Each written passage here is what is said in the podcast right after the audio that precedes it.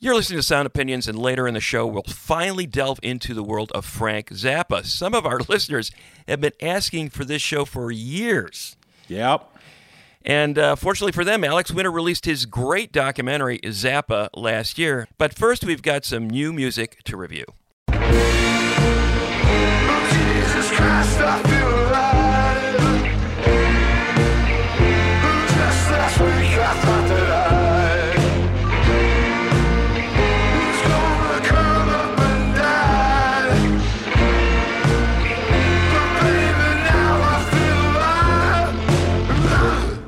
That is a little bit of a song called I Feel Alive by Viagra Boys from their new album, their second, uh, Welfare Jazz. Greg, I uh, first discovered Viagra Boys as a buried treasure. They formed in 2015 in Stockholm, Sweden. Two tattoo artists, Henrik Höckert and Sebastian Murphy. Uh, Murphy was born in San Francisco but ended up living in Stockholm. They went out for a night of drinking that ended in a karaoke bar where Murphy was belting out a song by Mariah Carey. The two gentlemen said, then and there, we must form a band. They started out with two EPs. The first album, 2018, Street Worms, really caught my attention. What are they giving us on their second album? It's more ambitious than the first, not to tip my hand. Uh, let's play a song. We'll come back and we'll do our reviews. This is the opening track on Welfare Jazz, the first of 13 songs. It's called Ain't Nice by Viagra Boys. You can have me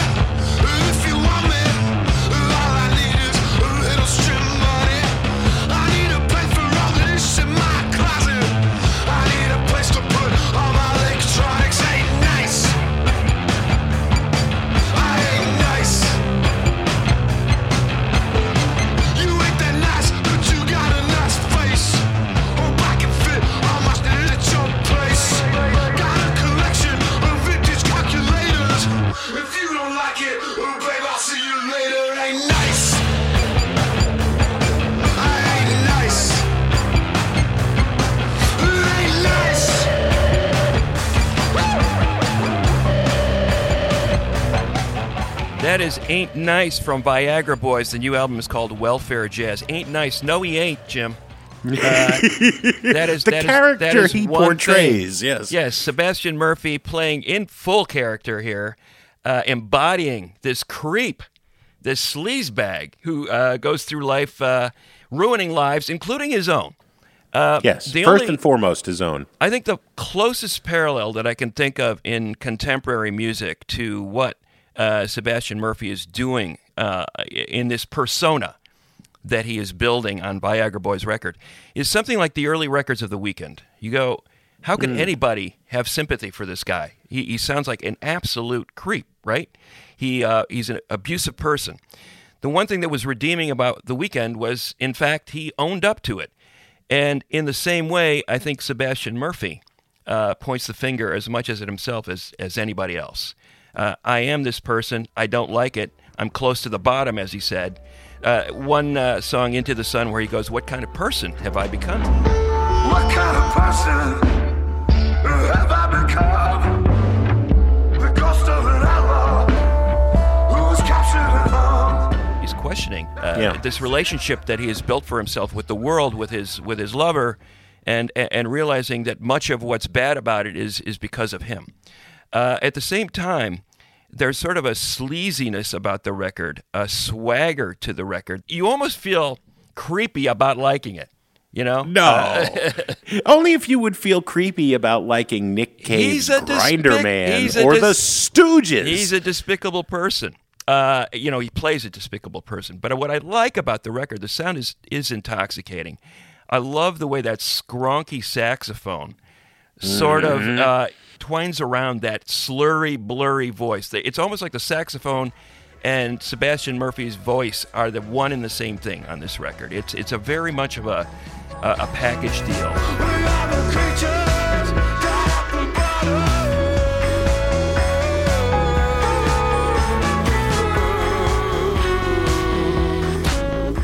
So when he sounds drunk and staggering and wayward, uh, the sound embodies that. You know, the, the, the track Girls and Boys, where he just breaks into this gibberish. I love that. I mean, Yeah, I think speaking it's just in tongues. It, it is it is a you know an intense record. It plays as humorous and almost uh, satirical at times, but at the same time, there's a sadness and a despair at the bottom of it as well. And I, I didn't think I would like this record nearly as much as I do, but I, I do like this record primarily because it really questions what it means to be a human being. You know, there's no black and white. Yeah. There's that big gray middle. And, and, and is this guy a good guy or a bad guy? And you're trying to figure it out through Well- the entire album. Uh, let me let me enlighten you. I think there's a level uh, you're missing, or you need to di- dig a little deeper. I mean, you can get thrown with a stupid band name like Viagra Boys. Okay, what I think Murphy is singing about uh, is is a question that I think me and you and Andrew Gill and every thinking male white cis fan of rock and roll is asking uh, himself in 2021. Can I like you know the Rolling Stones or the Stooges or Nick Cave at his bad seediest and Grinderman records? Right? Can I love that raw masculine energy and not fall prey to toxic masculinity? Can I not be a jerk and a bonehead but be male, right? It's a very male record. Uh, but at the same time, it is skewering uh, racism, classism, toxic masculinity, misogyny with the same I don't the, the same energy that IDLES is, Greg. Um, you know, not for nothing does the record build to an end with a cover of In Spite of Ourselves by the great John Prine, where Murphy is duetting with Amy Taylor of Amyl and the Sniffers, another band I first fell in love with uh, as a buried treasure. In spite of ourselves, we'll end up sitting on a rainbow. Against all odds, honey, we're the big door prize. I do think it's it's satirical. And look, the problem with satire is it can be misunderstood. You can hear his drunken boorishness as a celebration of that, or you can hear it as uh, uh, what I think it is a condemnation, a, a satire, a uh, uh, looking at yourself in the mirror and saying, I don't want to be that guy. But there are times when I become that well, guy. but you're you're ignoring the idea that he's walking that line. You could go either way on this guy, and I don't think it's nearly as clear cut as you're making it seem. Do you have thoughts on Viagra Boys' latest? Leave us a voice message on our website, soundopinions.org, and let us know what you think.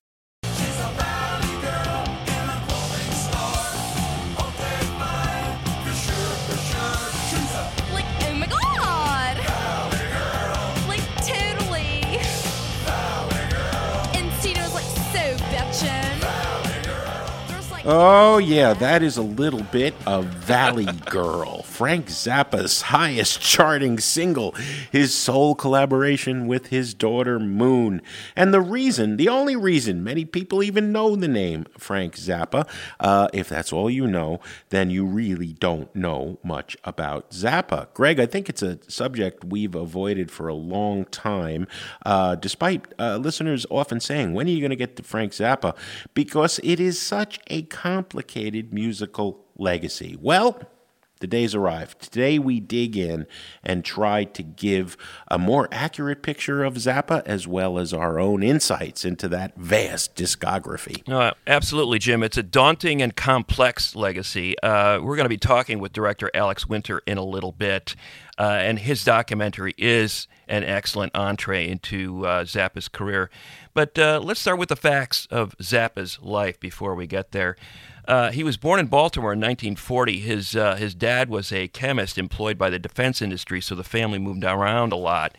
Uh, when Zappa, Frank Zappa, was young, uh, and they ended up in California working near a chemical plant, and uh, that required the family to have gas masks in the house. So when Frank Zappa was a young kid, he's growing up in a house with gas masks, you know, and you can imagine how that might have affected young Frank as a person. Drawn to music at an early age, I mean, he was listening to avant garde classical music as a kid and being entranced by it. Uh, he was writing orchestral music before he started writing rock and roll. He didn't even start writing rock and roll songs until he was in his 20s. But he loves classical, he loved composing, and he figured the easiest way to get my compositions heard is to form a band. Just like any kid in California in the 60s, probably, you know, they were thinking, hey, I can do this too. Uh, that meeting with Captain Beefheart, uh, Don Van Vliet, must have been something, huh, Jim? Well, absolutely. I mean, you know, Van Vliet was a lover of the blues who understood the uh, what Brian Eno later called the idiot energy Yeah. of those garage band nuggets records. You know, Louie Louie and and uh, all of those tunes, which Zappa, you know, disdained right from the beginning. His first band, the Mothers of Invention, he was going to take the contrarian point of view. Famously, the Mothers put out a record called "We're Only in It for the Money." uh, parodying the cover of Sgt. Pepper's Lonely Hearts Club Band. Uh, you know, the Beatles were about art. No, not the Mothers. They were about uh, money, right? Zappa was always going to take the opposite view, whether it was a rock and roll garage band or or the ambitious artistic undertaking of Sgt. Pepper's. He was going to go in a different direction. And early on, he was a record company executive too. You know, when he met Captain Beefheart, he not only championed Beefheart's weirdness, uh, he started two labels distributed by Warner Brothers, right? Bizarre and Straight. And Frank Zappa celebrates and uh, and uh, promotes the early music by Captain Beefheart, by Alice Cooper, by the GTOs, a group of what was then self proclaimed groupies, women who followed rock stars, and uh, Wild Man Fischer. You know, Zappa was early into the outsider artist thing. Yeah, absolutely. And you know the the fact that he was championing these artists uh, and was one himself, somehow subverting the music industry from within. I mean, he was being championed or at least financed by these labels and creating this these art records that were uh, incredibly subversive, both on a musical level and a lyrical level. Uh, I mean, the guy was doing everything from blues and rock. He started out doing some bluesy stuff, as you'd mentioned, and and going into classical, avant-garde, and jazz music very early on, and mixing Doo-wop. up genres. Doo-wop, Doo wop, he loved doo wop. He was a he was a true student of music. loved loved many different types and styles of music. Um, released countless records, multiple albums almost every year of his life. Yet, uh, as a serious composer who indulged in, let's face it, juvenile humor. You know, a Yeah. virtuoso guitarist who sometimes didn't play the guitar at all on many of his albums. A prolific recording artist, more celebrated in some ways for taking on Tipper Gore in those Senate hearings on explicit lyrics than for his music. Uh, you know, died early, Greg, uh, 52 years old in December 1993, leaving behind uh, dozens and dozens and dozens of albums in dozens of styles. And I think one of the reasons we've always uh, been slow to get to the Zappa legacy is where do you even tell people to start and how do you deal with the thornier problems of Frank? Well, we're going to try to answer the question of uh, how you get people to start. I think uh, Alex Winter's new documentary, Zappa, uh, is a good place to start. It really gets into what made Zappa tick and why his music still matters today. And then we'll come back and give uh, more of our thoughts on this complicated musical genius. That's all in a minute on Sound Opinions.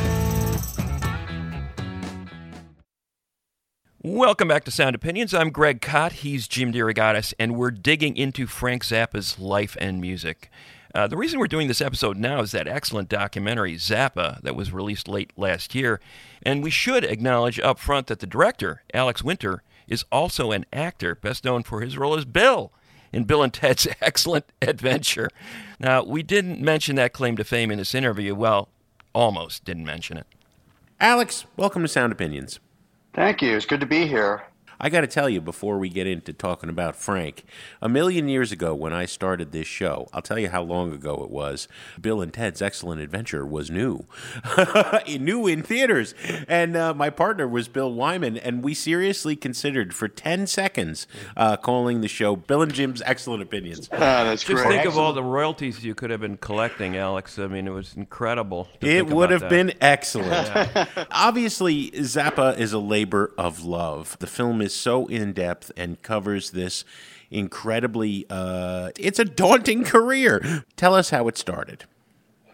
Well, I was coming off a, a pretty dark, uh, tech oriented doc I've been on for some time, and it was immersive. And I was looking to do something that was more, have a bit more levity and out of the tech space and into an area that maybe was more culturally broad. And my producer and I were quite curious as to why no one had made a, a Zappa doc, like a thorough, in-depth examination of his life and his relationship to the times and and his relationship to his art. And I got to Gail Zappa and uh, I pitched her the take, and and she really liked the take. I think it was uncommon for her, for people to come at her with something that wasn't looking at Frank as a rock and roll '70s icon, you know, which is really not my interest at all. And we hit it off, and um, then she gave us access to the vault, full access, which um, really changed the course of, of everything because a it, it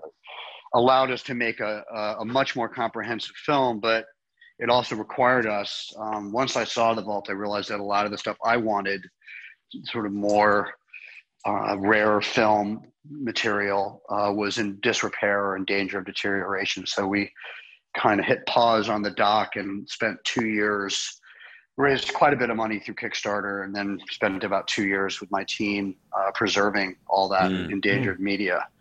And that was a, a, a mammoth undertaking and uh, very satisfying, but uh, took us some time. And we came out the other end of that with a lot of material to make the film with. Okay, this aisle here is where some of the best known titles lurk. Here's stuff from the Hot Rats. Here's the original 24 track masters of Dinah-Moe Humm, Dirty Love, Montana, Inca Roads, RDNZL.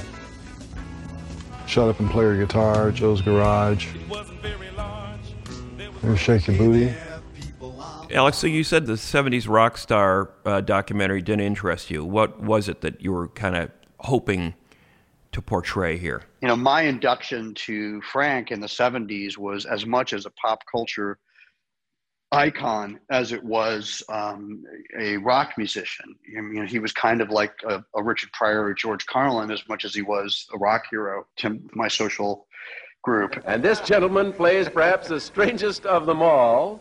He plays the bicycle, and his name is Frank Zappa. Thank you.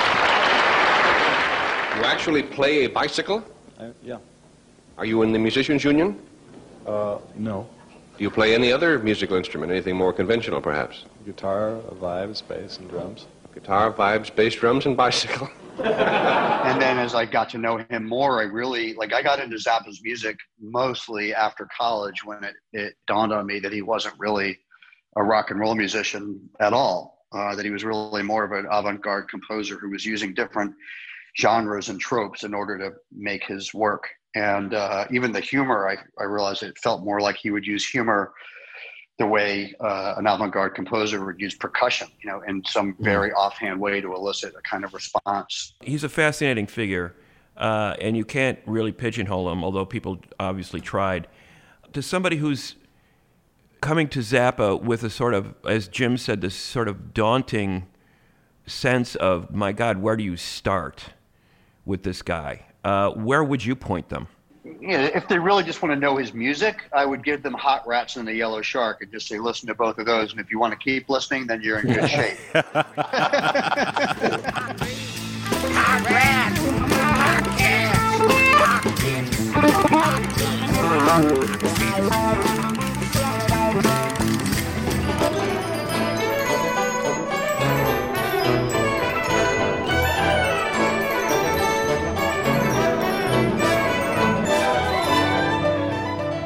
Were you worried, given the loyalty of that Zappa following, were you worried that no matter what take you took, avant garde composer, rocker, uh, Mothers of Invention fan, right? Somebody's got to be offended, right?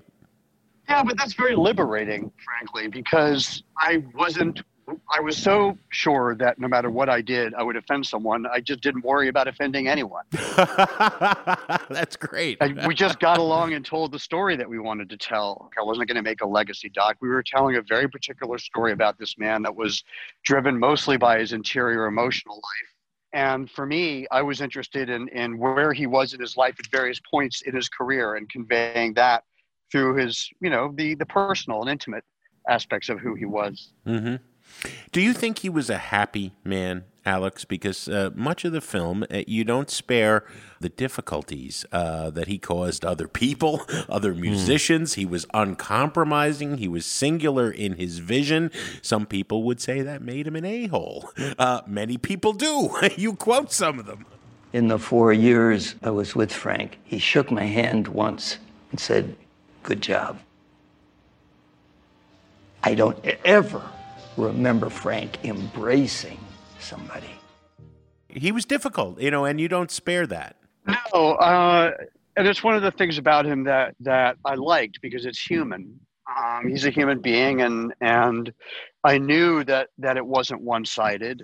I'm drawn to documentary characters that aren't one sided, that have multiple layers to them that are valid. And he was a family man, and he was a philanderer. He was a martinet, uh, and he was very collaborative. He was all of these these contrasts, and that's a great doc subject because that really gives you a, a full picture of the strangeness and multifaceted nature of humans. And and Zappa is an extreme example of those things. But you know, even when I was interviewing artists who had worked with him who had very contentious experiences, you know, there was there wasn't one of them who didn't well up thinking about how moving their experiences with him had, had been and how Mhm. important they were in their lives, not for reasons of fame and they sure sure as hell weren't for financial reasons because no one was making lots of money.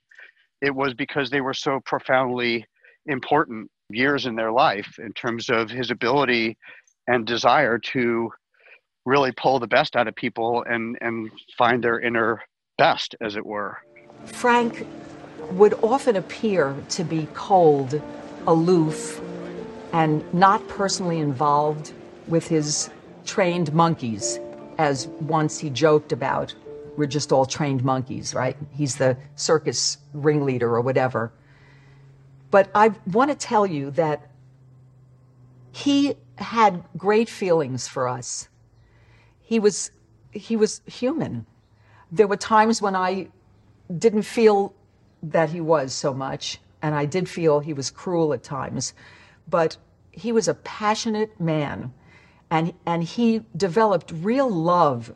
I'm not going to say equally for everybody, but the people that he loved, he kept bringing back over and through many of the bands, many of the tours. It's fascinating to me that you were able to explore some of these areas. Uh, you weren't sugarcoating it at all. And obviously, the Zappa family and the estate, famously protective of his legacy, but it seemed like they gave you the leeway to go into these areas and tell the truth without sugarcoating it. Did that surprise you? Yeah, well, I I I had Final Cut. Um, you know, I don't abuse that privilege, but I certainly maintain it. And I told Gail from the very outset, and she had passed before we even started making the doc, which was tragic and unexpected. We thought we knew she had cancer, but we thought she was going to live quite a bit longer. But I told her at the very beginning that the film was going to be warts and all, and that this wasn't going to be a glossy portrait or or kind of a superficial legacy movie, but would really dig into all aspects of who he was. I just said I would do that intelligently and respectfully, but I wasn't gonna, you know, I wasn't gonna sugarcoat it. Mm-hmm. Did anything that you found about Zappa's life surprise you? Yeah, I mean, there was so much media. I was surprised on a daily basis, to be honest with you. I mean, there was literally not a day that went by where we weren't finding some extraordinary thing that we didn't know about. The one that I was most taken by that had, thankfully, a lot of footage to correspond with it was how much time Frank spent in the 80s and going into the early 90s before his death, traveling around the world and visiting other countries like Russia and getting a sense of how their economics work, how their cultural um, aspects work. I arranged to come to Prague on my way back to the United States from Moscow. And it was during my Prague visit, I proposed to them that if they needed some sort of representation in the West to help them get investment or whatever they needed to do, that I would be interested in doing that. And he wasn't doing this publicly. He wasn't like a cultural ambassador like we have now, like an influencer or like someone who's traveling to these, you know, to an African country with 15 camera people following them everywhere. He did this on his own without any noise at all, out of legitimate curiosity, and uh, I found that really inspiring. Yeah, when you see people like Václav Havel uh, embracing him, you know, famously the Velvet Revolution, right? For the Velvet Underground, but Zappa was the other big hero. You know, this music was that inspiring. Yeah, it really was, and and that was very moving for him. I think, especially, you know, he wasn't doing so well commercially in the U.S. at that time, and the world had gotten very corporatized, and we were in the middle of the Reagan era, and things were pretty grim, and then into the Bush era, and uh, I think that was a moment for him of of affirmation that that his art and the struggles that he had put himself through had meaning for people. I'm sure you already know it, but this is just the beginning of your new future in this country. And I hope that your new future will be very perfect, very perfect. The battle with the censors in the 80s too. He was the face of that in many ways for the eh, you know the counterculture. And that was another thing that I found incredibly powerful about him was that he was one of the artists who was willing to go up to the seat of power uh, in America and confront these people about what they were saying about this music. And you could see kernels of that early in his life that he was sort of a, a rebel and, and didn't cotton to authority in any way. But it's a big step going from that to, you know, doing this as an adult and putting a suit on and, and, and you know, dealing with these people who are making these accusations. Did you get any, any sense of why he was so driven to take that extra step instead of just sort of complaining about it from the sidelines? He took that extra step to sort of be, you know, at the forefront of that. There was a real direct line for me from having grown up around the post-war kind of military community in Maryland where he was born and spent his early years to the, the fights he had as a youth in California ending with his imprisonment on complete bogus charges uh, of entrapment. There's a direct line from that young Zappa to the Zappa in middle age who's fighting like hell to maintain his artistic career, going to battle for a bunch of music artists who don't even show up, show up to fight their own, Mhm. you know, their own censorship fight, and ending up taking, you know, as you said, the extra st- step of actually putting everything on the line in a degree, and putting on a suit and going face to face in battle with forces that he'd really been up against his entire life Mhm. But by then had certainly had achieved enough fame and had earned enough money to sidestep all of that if he had so desired. But I think you know these were very uh, impactful and important early life events that really made a huge imprint on him. And I don't think he was about to take that lying down. I really don't. I was surprised to see you heading the protest. Why wasn't someone like Prince involved with you in that? I mean, He should have been involved in it, but I think that it's his right to keep his mouth shut. It's also Bruce Springsteen's right to keep his mouth shut, and anybody else that they went after. They never attacked my lyrics. They they attacked those people. They even hmm. went after Michael Jackson. but you fought real hard for these people, and it was never your music involved. That's the thing that shocked me. It's the principle of the thing. We live in a country where we're supposed to be free. Take a look at what happened in China. You got a bunch of kids there who want democracy. They don't even know what it is. We supposedly have it here. What do we do? Sit around and go, "Hmm, let somebody else take care of it for me. you know his his humor I think was a big part of what he was doing as well. Uh, some people would call it smutty, you know, explicit. Um, you know, but a line struck me. You got a great line early on in the movie where he was sort of describing himself. It seemed, if you could make someone laugh, that was good. If you could make life more colorful, then that was good. It seemed to be like a, a summing up in some ways of how he approached things. I mean, do you think that's accurate? I do, which is why I put it in. Um, I had always had a theory, which again is personal, but I feel is somewhat borne out by that quote, that Zappa was using humor the way an avant garde composer would use weird household objects uh, as instruments. You know, the way Varèse would, would play with, with weird sirens and horns.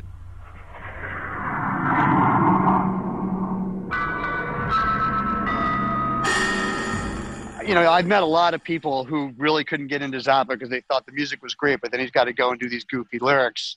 Mm-hmm. I think the way in for me was Zappa. The real aha moment I had was that there's it's just music. It's just another thing to elicit a response, to either elicit a laugh or to make you feel good, or it's no different than the emotional response he wants to get from the more you know conventional musical forms he's playing with. To me, the the humor was was a musical conceit more than seeing himself as like a Tom Lehrer or someone who was a straight up satirist. Yeah, or Lenny Bruce. it might be more appropriate. Yeah. Or uh, Yeah. the film ends near the end of Zappa's life with uh, him seeing his music performed by an orchestra in Europe. Um, you know, so 25 years down the road, Alex, what do you think the legacy is going to be? Is it going to be, you know, Joe's Garage and the rock albums? Is it going to be uh, our orchestra is going to turn? Because it's not like there's a big Edgard Varèse revival. You know what I mean? It's like I think most people only remember that name today because Zappa uh, said it all the time. But you know, is it going to be like Karlheinz Stockhausen or or any of these difficult avant-garde classical composers? I think that he is more embraced by the classical community than he is by the popular music community or, you know, the rock community specifically. Um, I mean, I know we got inducted into the Rock and Roll Hall of Fame and all that posthumously, but I think he's, you know, he's beloved for, as you said, I think there's like Joe's Garage, Apostrophe, Over-Nite Sensation. I think there's like a core group of albums that people kind of will hold on to as Zappa's classic rock albums, as it were. But there's so much more to him than that. And that is such a tiny slice of who he is that anyone who scratches that surface will immediately go, oh, wait a minute, this is this is like a little period in a vast catalog. And I think that the general understanding of Zappa as an artist is more as a classical artist than as a, as a rock or popular musician. You know, when he talks about the page black with notes, I used to remember Black that as page, a yeah. fle- fledgling piano student. You know, you would look at the page and you just go, there is no way I'll ever be able to play that. Zappa was uh, prone to that sort of thing where he would constantly be challenging himself with this very complicated music and then telling other musicians to play it. And if they didn't play it the way he heard it in his head, there was hell to pay for everybody involved. Uh, it's an interesting dynamic. There's a perfectionist streak there that seemed to be like, was he ever fulfilled by anything he ever did? I wonder if you got a sense of that at all, you know? I do. Um, I think that there's a lot of footage I have of him either in rehearsal or in performance where there there was just a look of sheer bliss on his face. And funnily enough, sometimes that isn't even when someone is doing something that he himself has written. That he has a vision and he works to see that vision realized. But all of the artists that really truly came out of Zappa's stable, like Ruth, like Napoleon Brock, like Steve Vai, like Bozzio, uh, Adrian Belew, I mean, these are all artists that can more than hold their own without a conductor standing over their shoulders. And that's what Zappa liked about them. Mm-hmm. You know, you see Vai go completely off, and Frank is watching it. He's making sure it's staying within the confines of whatever the songs are playing, but he's certainly not all over it. And I like that that contradiction. There's a division between the Zappa that's controlling everything and the Zappa that's part of a big collective that's just kind of taking off you know in a mm-hmm. in a artistic way and a a, a way that that has proficiency you know he didn't want to mess but it's still taking off Well, and to a man and woman, all the uh, uh, musicians you mentioned uh, all considered it like it, it wasn't even a master's degree. You were getting your PhD when you played with Zappa. for sure. Yeah you you were at your best but he helped you get to your best. You know he was very very good at that and the artists that worked with him really liked that aspect of it that they knew they would come away much better than they had started. The driving force seemed to be make music that no one else is making, be totally original, which I guess is an impossible goal, but it seems like that was it, right? Yeah, and I think that he he really believed in um, music or the art being more than the sum of its parts. I think again for someone who was viewed historically as being kind of this lone genius in his ivory tower, he was extremely collaborative and communal and had a very specific swarm of people around him that he was working with at any given time or just communing with at any given time. And I think he was always interested in making something that was more than the sum of its parts that, that could really cut. I think that's why he was so excited Mm. by having the ensemble moderne, finally having musicians around him that uh, could play the orchestral music at the level that he wanted because he couldn't just do it on the synclavier. He couldn't just do it on his own. You know, he needed that that sort of communal energy to make it work, and um, that's why the Yellow Shark is, is such an incredible album. Yeah, yeah. Mm. We have been talking to Alex Winter, the director of uh, Zappa, a serious documentary, just like uh, his earlier films, The Panama Papers and Trust Machine: The Story of Blockchain. Seems like Alex, you were you were struggling first to save the modern world from itself, and now uh, trying to explain one of the most difficult artists in the history of popular music. and in between, you're Bill. well, I, I needed I need a mental break. ah, I got you, brother. Thank you so much for coming on Sound Opinions. Yeah, it was really great to be here. Thanks, you guys. You bet. Thanks, Alex. Have you seen Alex Winter's documentary on Zappa? Let us know your thoughts. Record a message at our website, soundopinions.org. When we come back, we'll share our takes on Frank Zappa. That's in a minute on Sound Opinions. Welcome back to Sound Opinions. I'm Greg Kot. He's Jim DeRogatis, and we're reckoning with Frank Zappa this week. We just spoke with director Alex Winter about his documentary on Zappa, but now it's time for us to share our opinions on Zappa as critics. Now, I know, Jim, that I'm a, uh, more vocally in support of Zappa's music than you are, so I'm going to start us off. You know, I've got problems with Zappa's music too. There's so much of it, and there's a lot of it that, you know, frankly, I think is not great. I don't necessarily want to listen to it but there's incredible amount of stuff in there that is fantastic that makes the case that we are talking about certainly one of the most important and misunderstood musical figures of the last half century Well, genius is an overused word, but the guy, uh, I think, qualifies. I mean, his intellect and his musical virtuosity and his ambition. Yeah, I, I can't think of many people more deserving of the word genius than Zappa. Well, you know, and I think sometimes people who uh, uh, sort of don't dig in to, to Zappa, you know, figure they have to be in on the joke to appreciate his music. You know, there is a certain element of humor and satire there that can be daunting, on top of the fact that the music is incredibly complex uh, in some cases. And he does have a rep uh, for, for smutty humor, uh, you know, a penchant for being politically incorrect at times. Uh, he's also got a deadly serious side, and that's, I think, something that people don't realize. Early on, he was a musical subversive, not just an outspoken musician and composer, but as a social critic uh, as well. He was cutting against the grain of everything that was going on in the 60s. We mentioned earlier, uh, We're Only in It for the Money, right? That parody of the Mhm. Beatles album. Here we are in the middle of the flower power era. Peace and love, man. And Zapp was going, You guys are nuts, man. All you're just trying to profit off this stuff, you know? Oh, that's a, it's a con. You It's know, a con. The exactly. thing is a con. and that was not exactly a popular sentiment to be sharing at that time, you know? Not until uh, Charles Manson woke people Uh, up. right. But Zappa got there first. Then later on, obviously lashing out against Tipper Gore, he became the spokesman.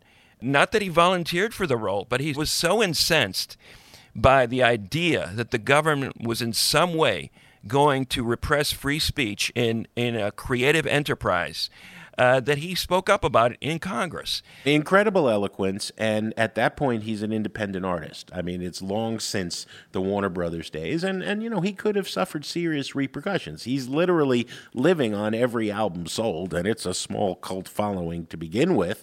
Um, so he put his money where his mouth is. Exactly, and and nonetheless, he was able to build a following and build a career, but it was on his terms every step of the way. There was nothing, there was no compromise in what he did. I want to go back to the uh, debut album of the Mothers of Invention from 1966, uh, Freak Out. Uh, and Zappa early on was uh, exhibiting this side where he was a serious social commentator. Very early on, he was speaking out against racism in America. He was speaking out against things like, you know, redistricting in Los Angeles, where, you know, blacks were confined to a certain part of the city and they couldn't live in the white neighborhoods. I mean, this was like a blatant uh, disregard for human rights. On that debut album, he had a song called Trouble Every Day, which he re recorded several times throughout his career. It was the first of several uh, songs explicitly talking about racism. This one in particular was uh, inspired, if that's the correct word for it, after watching news coverage of the Watts riots. And he eviscerates everything in this song the socially restrictive housing that I was talking about in Los Angeles, police violence against men of color, uh, the media coverage of those events. And the fact that the American dream just isn't the same for everyone. There's a verse in this song where he talks about and if a million more agree, there ain't no great society, the reference to the LBJ Great Society, and it applies to you and me. Our country isn't free. Uh, again, these were very powerful sentiments to be pushing out in a time of incredible division in our country. We talked about earlier about his roots in the blues. This is a pretty straightforward blues song, very garagey punk blues, similar to the early Beefheart stuff as well he would move beyond that in subsequent versions of this song. There would be horns and a more elaborate arrangements, but this raw early version always gets to me. It's uh, Trouble Every Day from the Mothers of Invention on Sound Opinions. You know we got to sit around at home and watch this thing begin. But I'll bet there won't be many live to see it really end. Cause the fire in the street ain't like the fire in the heart.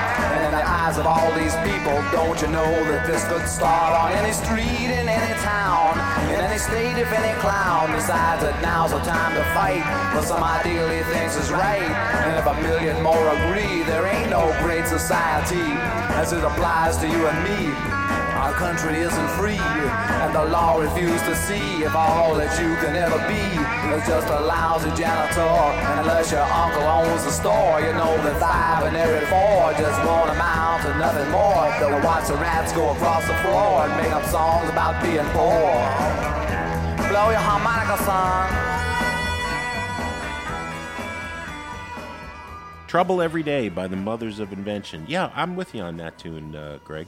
It's a, it's a great track. It holds up very well. And as I said, it was the first of many in that vein uh, that maybe he doesn't get enough credit for writing. I want to showcase a different side of Zappa as a composer, the classical composer in Zappa, mm-hmm. coming out in this amazing instrumental from the Hot Rats album in 1969. Here he is using that 16 track equipment in a recording studio, uh, you know, manipulating the tape speed, uh, doing uh, incredible overdubs, fully realizing the possibilities of the studio and this three and a half minute instrumental composition. There's only four people playing on this track Zappa, Ian Underwood, uh, Shuggie Otis on bass, Ron Selico on drums. It sounds like an orchestra in that studio. Ian Underwood was the secret weapon on a lot of Zappa's recordings, Yeah. uh, the woodwinds Yeah. player and also keyboard player. It's so layered, so majestic.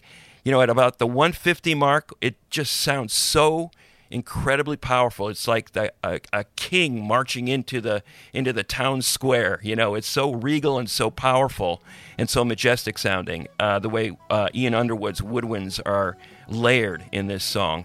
I, I think it's one of his most beautiful compositions, one of his most uh, insistently melodic, and one of the most complex at the same time. It's Peaches en Regalia from Frank Zappa's Hot Rats album on Sound Opinions.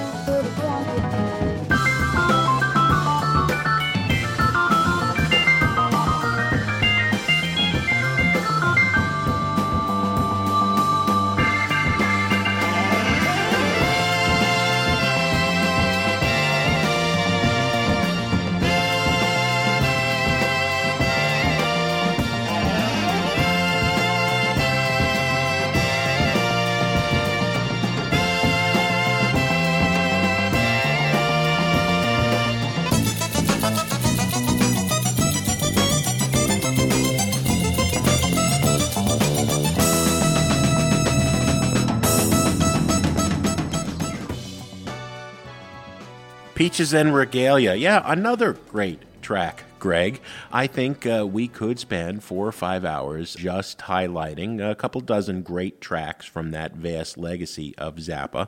But if we're going to step back and deal with him as an artist, as the entire canon, and where he fits in the musical spectrum, there are some really difficult things we have to grapple with. I became aware of Zappa and began my Zappa odyssey in two ways. Number one, this guy was constantly being referenced in Modern Drummer when the young 13 year old Jim is trying to learn how to play drums, right? As the author of The Black Page. Now, The Black Page shows up on, on a bunch of recordings and live concerts, two versions of it 96 on Lather and 1983 on Baby Snakes.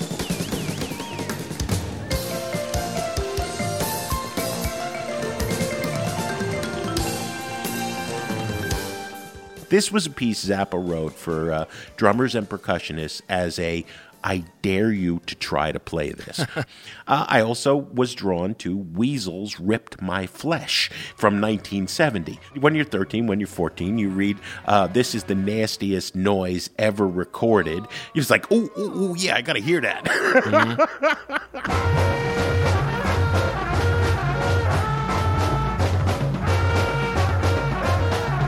I think around 16, 17, I was in a band with an older uh, guitarist who was, you know, very sophisticated, you know, two or three years older than me. And he smoked and he played guitar and he was like, oh, Zappa, Zappa, Zappa.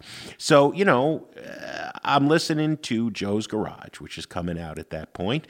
It's a triple album, uh, three act uh, rock opera about a censorious overseer trying to stamp out the life of a young artist who happens to be in a garage rock band. Yeah, you know, that appeals to you at 16, okay? I'm basically a sophomore in high school, and the sophomoric humor is uh, about, about where I'm at on my developmental scale. And so ends my Zappa fascination until years later, when I'm writing my first book, The History of Psychedelia. How do I deal with this guy, right? I read the telephone book sized doorstop analysis of Zappa's career, Frank Zappa, The Negative Dialectics of Poodle Play by Ben Watson. I've never read a denser music book. Yeah. And I'm listening deep and I'm understanding, I'm digging the guitar albums. I, uh, I am liking the classical music. You know, Zappa could fall prey to I've got a new toy and I'm going to abuse it. I'm sorry, Jazz from Hell, Francesco Zappa, Thing Fish, those albums are dreadful. You know, he has this new fancy digital synthesizer and he's just making music that like belongs in the easy listening category except it's more complicated. My biggest problem though, Greg, my biggest consistent problem is how this brilliant man, this well read philosopher and intellect, could consistently love the crudest, cruelest, most misogynistic, I'm going to bait the women's libbers. That's how it starts in the 60s. And then it just becomes pure misogyny by the 70s and 80s and beyond. A man who is clearly not racist, speaking out eloquently against racism, but doing a, a sort of Amos and Andy kind of uh, parody at times, asking his black vocalists to portray caricatures and stereotypes. You know, I go back now to Joe's Garage and Catholic girls. You know, when I was a sophomore in Catholic high school, I kind of dug, you know, Mm. him making fun of uh, pedophile priests and Catholic girls. And now I'm like, this is just so offensive, it is unlistenable. You know, and on top of everything else on Joe's Garage, he appears on the cover in blackface. I think that's the one thing about Zappa that is least understandable. Like an incredibly smart guy, and I'm with you. The sniggering, you know, teenager and you found it, you know, funny, you know, and he obviously thought it was funny, and you know, it it it isn't. Plain and simple. No, it's it, it's a stumbling block. I think, Greg. I think he is uh, more appreciated in places where people don't speak English. Yeah. And don't have to listen to the to the twaddle that's coming out of his mouth. Well, because he was a great musician. I mean, the, the- the co- compositions were incredible in a lot of ways. And uh, as he titled one of his box set albums, "Shut Up and Play Your Guitar," you know, Yeah, shut up, Frank. Shut up and play your guitar, Frank. Greg, we could uh, talk for hours about Zappa. Uh, frankly, I'm glad uh, we're not going to, though, because I've been listening so much to it. Just trying to make sure. Jim, did you miss something in the Illinois Enema Bandit? No, I, I didn't. I don't think. But anyway, that's the conversation starter. We are always happy to hear from our listeners who disagree, and I'm sure we will get some Zappa fans who do. Meanwhile, what do we have on the show next week? Next week, Jim, we have an interview with the great director uh, John Carpenter about his burgeoning musical career. For more sound opinions, listen to our podcast wherever you find such things. The views, thoughts, and opinions expressed in this program belong solely to Sound Opinions and not necessarily to Columbia College Chicago or our sponsors. And speaking of sponsors, every week our show reaches hundreds of thousands of curious listeners from around the globe via podcast and on 150 public radio stations nationwide. If you'd like to learn more on how your business or organization can also reach this engaged and educated audience, you can email sponsor at soundopinions.org. That's sponsor at soundopinions.org. Thanks as always to our Patreon supporters. Sound Opinions was produced by Andrew Gill and Alex Claiborne.